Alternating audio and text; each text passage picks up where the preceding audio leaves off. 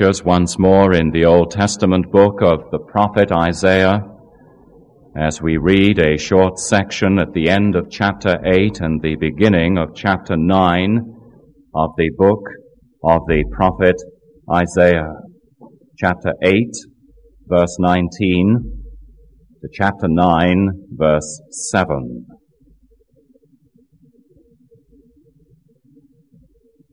Where we read these words.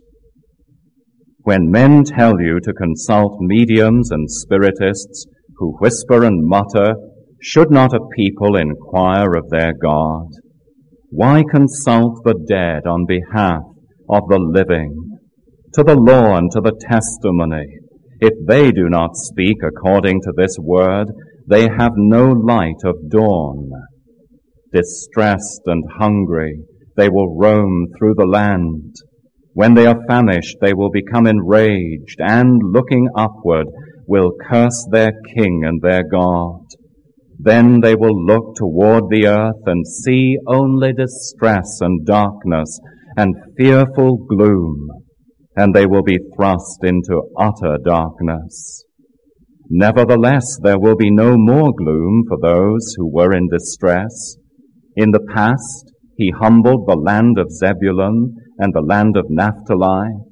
But in the future he will honor Galilee of the Gentiles by the way of the sea along the Jordan. The people walking in darkness have seen a great light. On those living in the land of the shadow of death, a light has dawned. You have enlarged the nation and increased their joy. They rejoice before you as people rejoice at the harvest, as men rejoice when dividing the plunder. For as in the day of Midian's defeat, you, are, you have shattered the yoke that burdens them, the bar across their shoulders, the rod of their oppressor.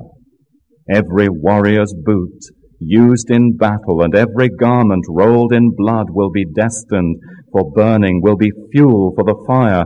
For to us a child is born, to us a son is given, and the government will be on his shoulders and he will be called Wonderful Counselor, Mighty God, Everlasting Father, Prince of Peace. Of the increase of his government and peace there will be no end. He will reign on David's throne and over his kingdom, establishing and upholding it with justice and righteousness from that time on and forever. The zeal of the Lord Almighty will accomplish this. Again, thanks be to God for His own inspired and inerrant Word.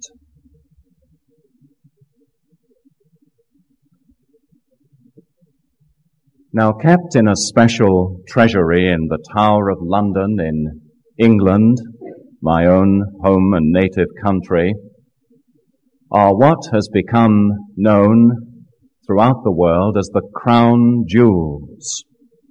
And among these priceless symbols of monarchy, there in the specially guarded cabinet within the Tower of London are the crowns of England. Among them, for instance, St. Edward's crown, made for Charles II's congregation, uh, or coronation, I should say, of all gold and studded with many precious and beautiful stones. And there in that collection is another famous crown, the imperial state crown that was made in the 19th century for Queen Victoria, who reigned over an empire upon which it was boasted the sun never set. A crown with some 3,000 gems contained in it, including the famous black ruby that was once given to the Black Prince in 1367, and a sapphire from the coronation ring of Edward the Confessor, and a large Stuart's sapphire, one of the largest in the world from the exiled House of Stuart, that was then restored to its rightful place when successors gained the ascendancy to the throne and the enormous and famous diamond in that crown, one of the four stars of Africa, one of the four largest diamonds in the whole world. form part of the imperial state crown. And to view that cabinet and to see these rich gems and insignia of the monarchy of England is an unforgettable experience. But what I have to bring to you this morning is something else from another treasury, the treasury of God's own word, where we have in that treasury the glorious prophecies of Christ surrounding his head like a gem-studded crown. And these prophecies and these promises are so much richer than any merely earthly gems and insignia of monarchy. In our passage in the book of Isaiah this morning, we read of some of those rich gems that rest upon our Saviour's crown and sparkle there and set him apart as a prince among men and an altogether glorious one.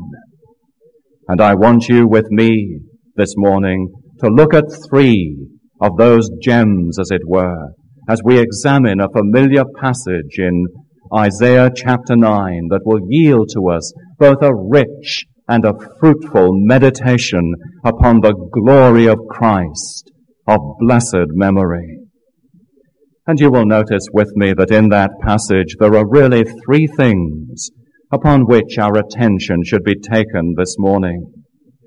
There is in verses 1 and 2 of Isaiah chapter 9 what I have termed a penetrating light. And in verses 3 through 5, there is the description of Christ as a powerful leader.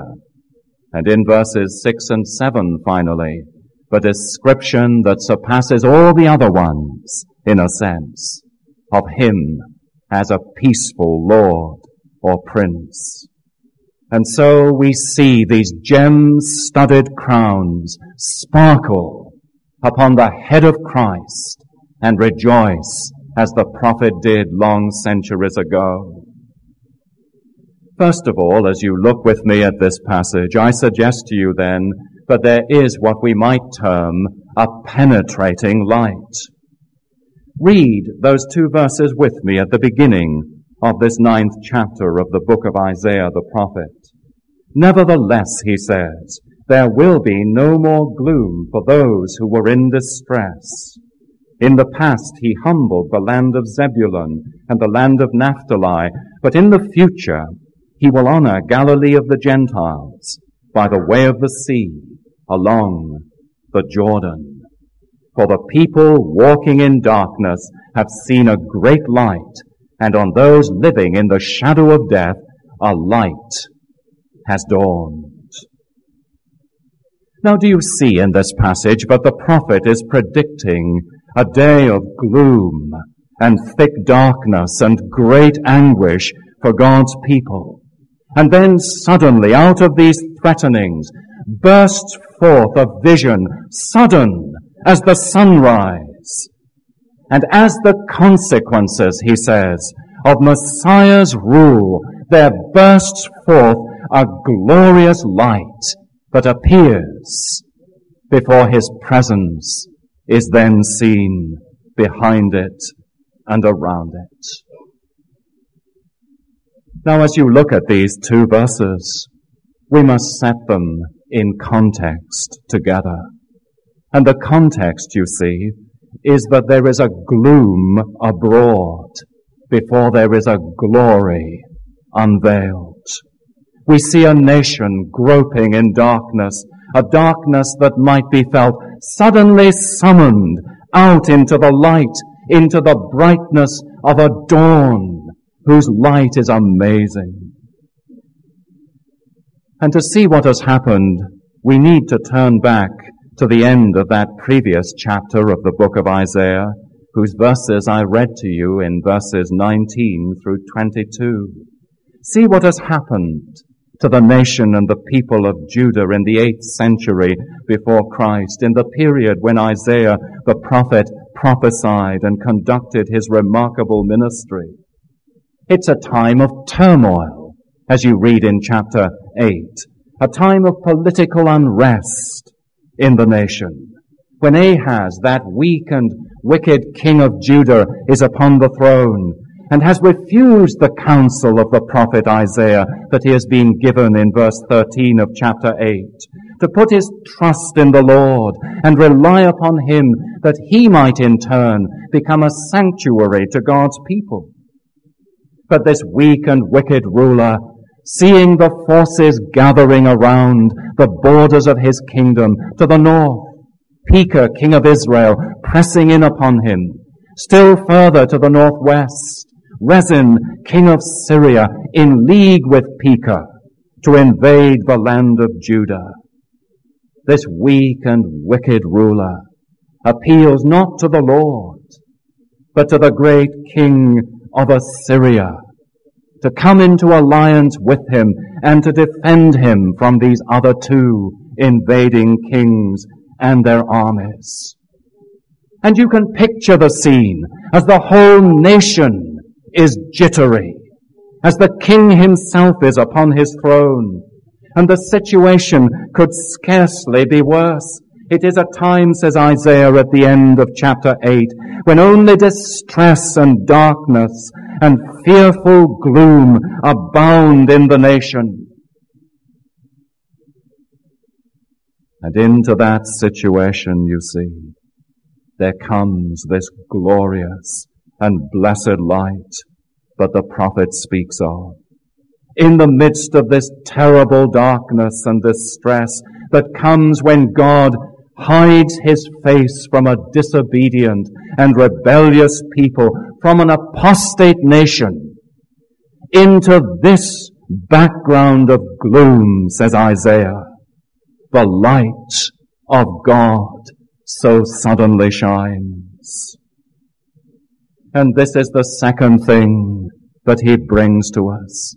Not only the gloom around, but the glory unveiled. You see it there in verse 2 of chapter 9. To this people, says Isaiah, in the midst of a darkness that could be felt, Against this dark background, the prophet artist splashes a brilliant picture of the coming of the Lord of light. There will be no more gloom, he says, for those in distress, for the people walking in darkness will see a great light. As sudden as sunrise burst this glorious vision upon the prophetic eyes. Now what then does it mean? Well, whatever it may have meant in the time of Isaiah the prophet, and whatever the immediacy of the prophet's prophecy may have meant, we know that there are implications far and away beyond those days.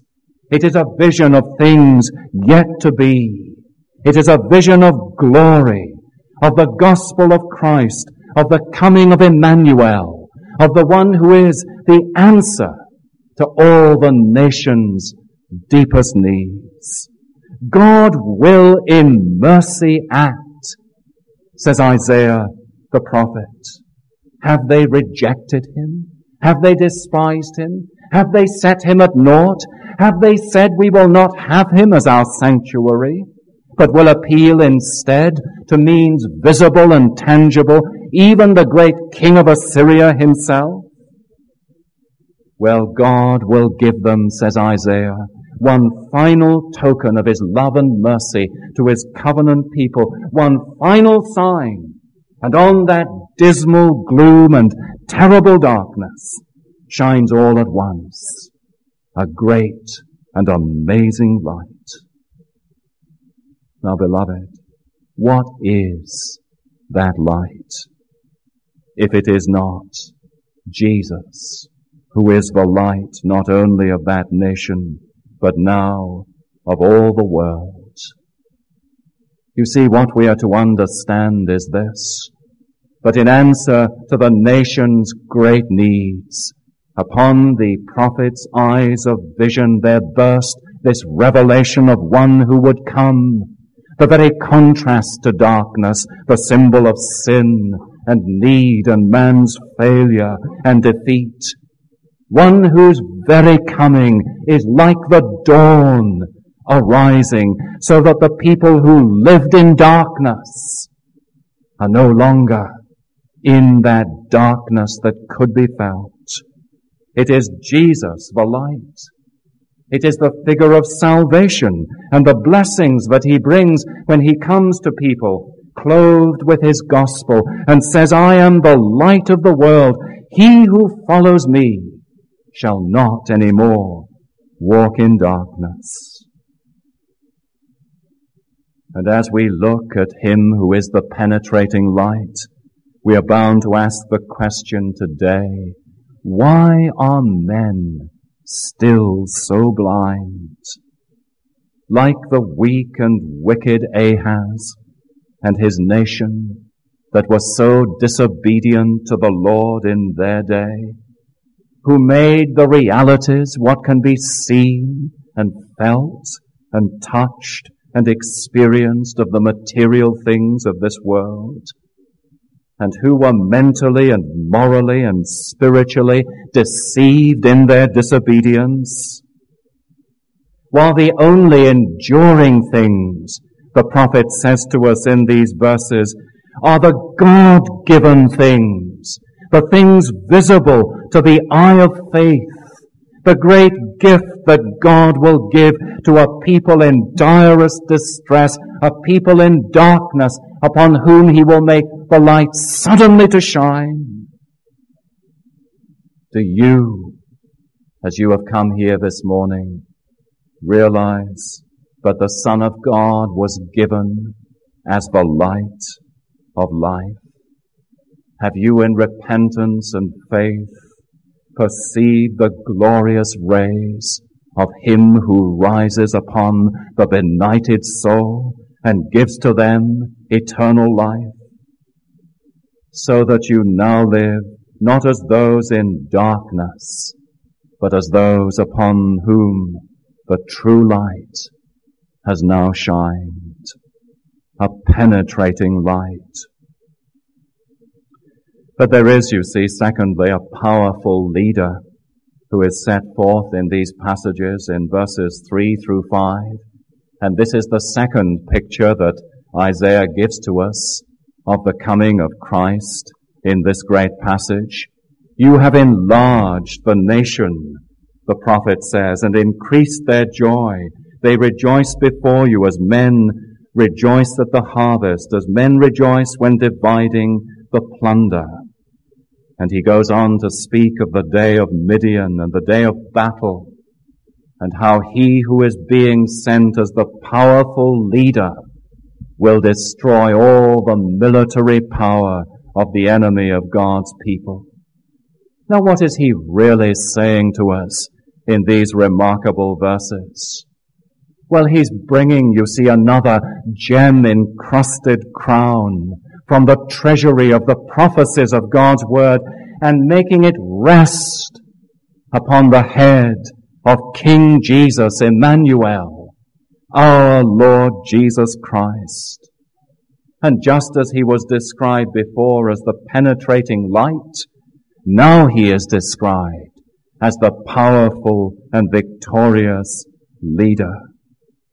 Now what is there in these verses for the church today? What does it teach us of our glorious Emmanuel? Well, it teaches us, you see, three things in these verses three through five. And the first of them is in verse three that there is enlargement for God's people when the powerful leader comes amongst them. You have enlarged the nation and increased their joy, says the prophet. They rejoice before you as people at harvest time, as men rejoice dividing the plunder. Now what he is saying to us, you see, is a spiritual truth clothed in these Old Testament terms. And the truth is that wherever the illuminating gospel of Christ comes, there is what? Enlargement. It is true. Wherever the Lord Jesus exercises his ministry as the light of life, men and women and boys and girls are brought in to the kingdom of God. They are set free from the powers of evil. They are rescued from the dominion of sin. And the kingdom of God is enlarged through his church. And you see how the prophet puts it in this Old Testament language. He envisages Israel as being decreased by war or depopulation, especially in those northern regions of Zebulun and Naphtali, the northernmost tribes, the first to feel the impact of the invading forces that came into the land. And they have dwindled down in number and become depopulated. And then he looks again and he sees that this powerful leader who will come abroad is reversing this process. And you have enlarged the nation and increased their joy, says the prophet, as he sees in vision the expansiveness of the gospel of Christ. My dear friend, this morning, are you rejoicing on this Sunday, on this Lord's Day, in that joy that we should experience when sinners are brought into the kingdom of God. In verse 3, the joy is mentioned.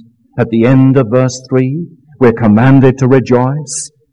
And in the middle of verse 3, we're told again that we should rejoice when sinners are gathered in to the growing kingdom of God and such jubilation is the gift of God himself. But do you notice that the second fruit this great leader brings is deliverance in verse 4? For as in the days of Midian's defeat, he says, you have shattered the yoke and the bar and the rod of the oppressor. And this verse gives us the reason for the enlargement. That there has been deliverance under the ministry of this God appointed leader of his choice. And he's contrasting the fact that through so much of Israel's long history, the very opposite of enlargement and deliverance happened. They were so often oppressed by their enemies and worn down by the heel of the adversary and their land overrun and their people depopulated as we have seen. But now, says the prophet, as in Midian's day, that day of Gideon's victory, not by military might and power, you remember, but by means far other than that, the Lord of hosts bringing deliverance from a handful of soldiers but defeated a multitude of enemies. Supernatural deliverance. In that same way, he says, deliverance will come to the people of God again who have been held in bondage. So there is enlargement. There is deliverance. But in verse 5, you notice, there is victory. Every warrior's boot used in battle and every garment rolled in blood, he says, and all the impedimenta of war will be burned in the all-consuming fire. So thirdly, there is victory. It gives the reason for the enlargement and for the deliverance. But this powerful deliverer who will come will roll all the impedimenta of war together and set it ablaze in an all-consuming fire so that even the memories of war that these artifacts would bring back to us is destroyed and gone forever. And you see, it's a symbol of his ability to annihilate totally the powers that have held his people in bondage and in distress.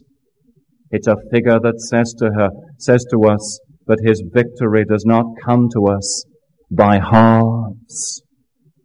Enlargement, deliverance, victory. Think of it. The crown he wears. The glorious gem encrusted insignia that rests upon our Saviour's brow are these.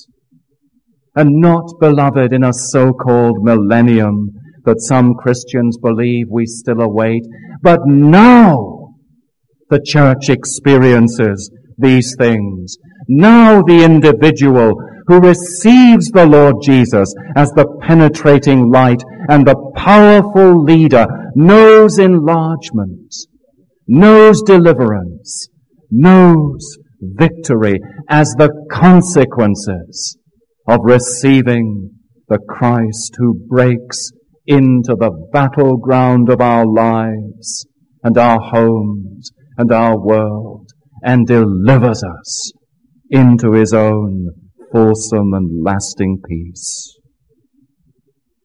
And I must ask you this morning, do you know the abounding joy of this great leader as you see that increase and enlargement of his reign coming into your life?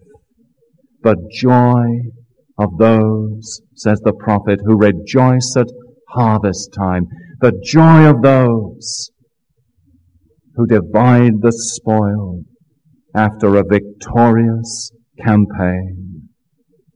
As we look to that gem encrusted crown of Christ, the powerful leader.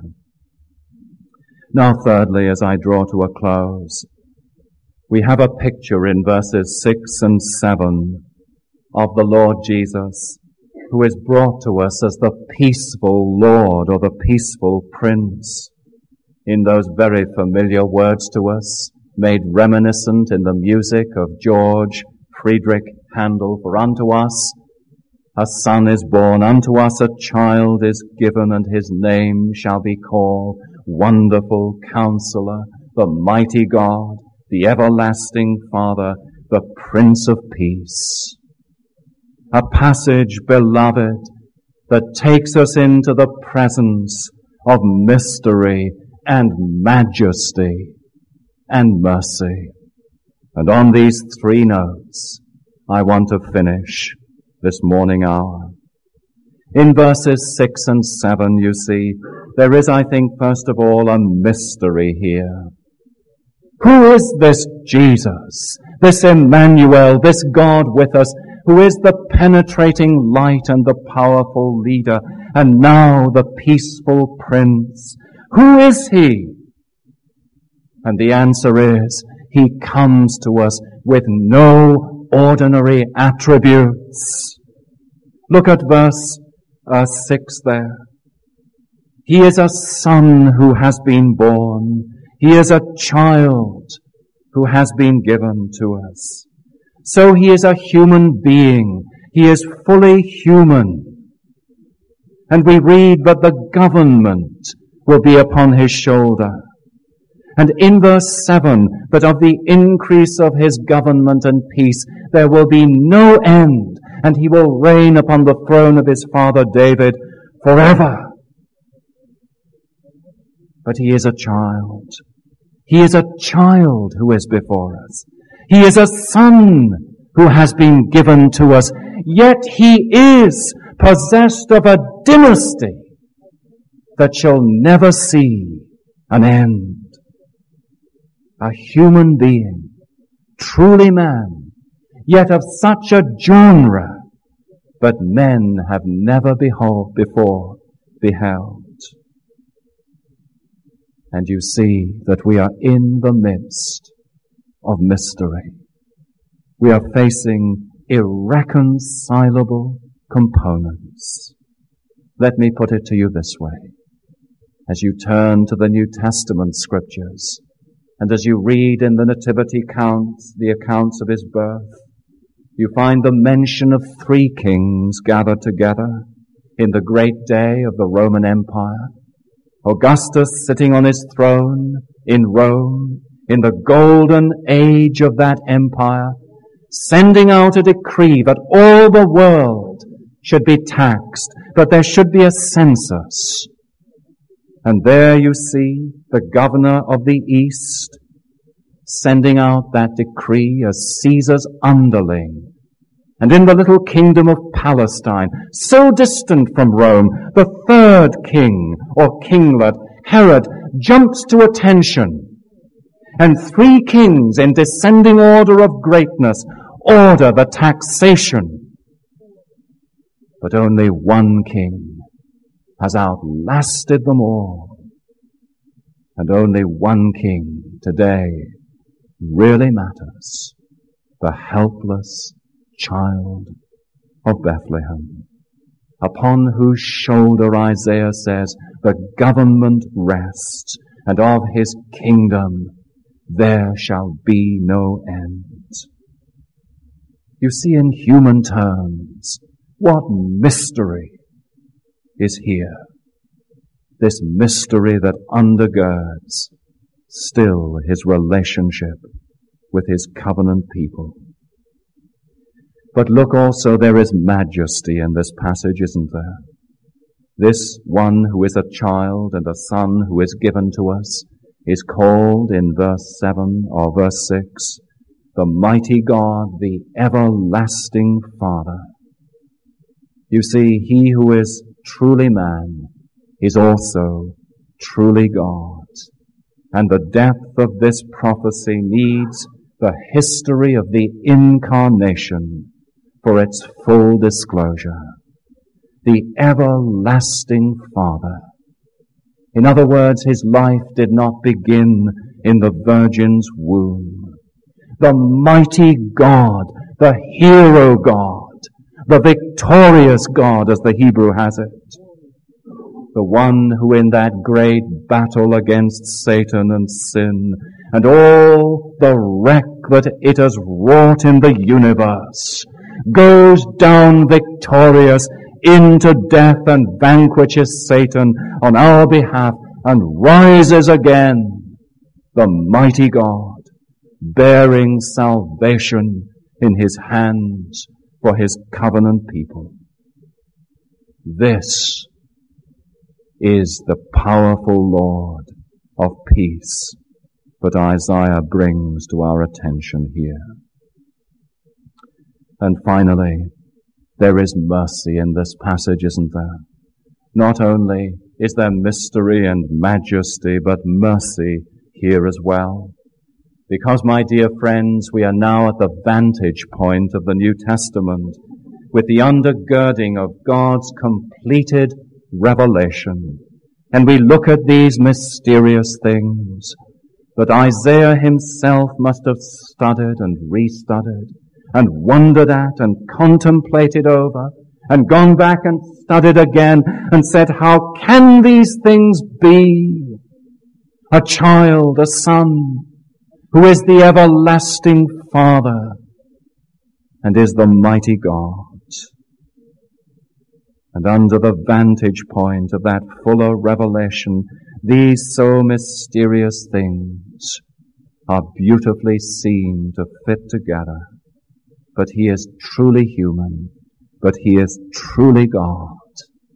That he has come into this world to dispel the thick darkness in which his people dwelt, to completely subdue and annihilate the opposing enemy and the adversary, to banish every disturbing element from his universe and bring peace to his people, his church.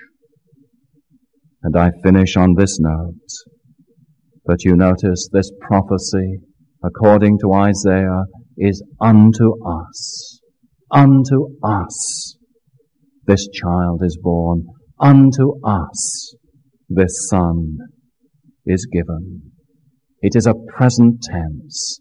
It is as real to us as it was to Isaiah and to Ahaz, to whom this prophecy was given, and as real to all the people of God who have lived between them and us now, because there is no past tense for the promises of God.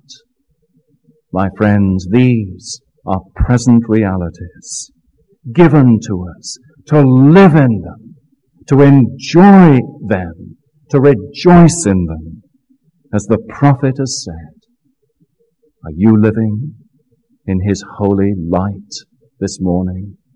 Do you know him as that penetrating light that dispels the darkness of your night of sin? Are you under his rule as the powerful leader? Are you enjoying the blessed gift of his peace as the peaceful Lord? Because unto us this child is given, upon whose shoulder the government rests, and of whose kingdom there shall be no end. May God bless these thoughts and this meditation to us all. Let us pray. Our Father, we're very thankful this morning for this passage as it speaks of the richness of Christ and brings those gem encrusted crowns to rest upon his royal brow. May we affirm them in their place. May we rejoice in these words of the ancient prophecy of Isaiah. And above all, may we live in the present realities of those promises realized in the gospel of salvation in Christ for his name's sake. Amen.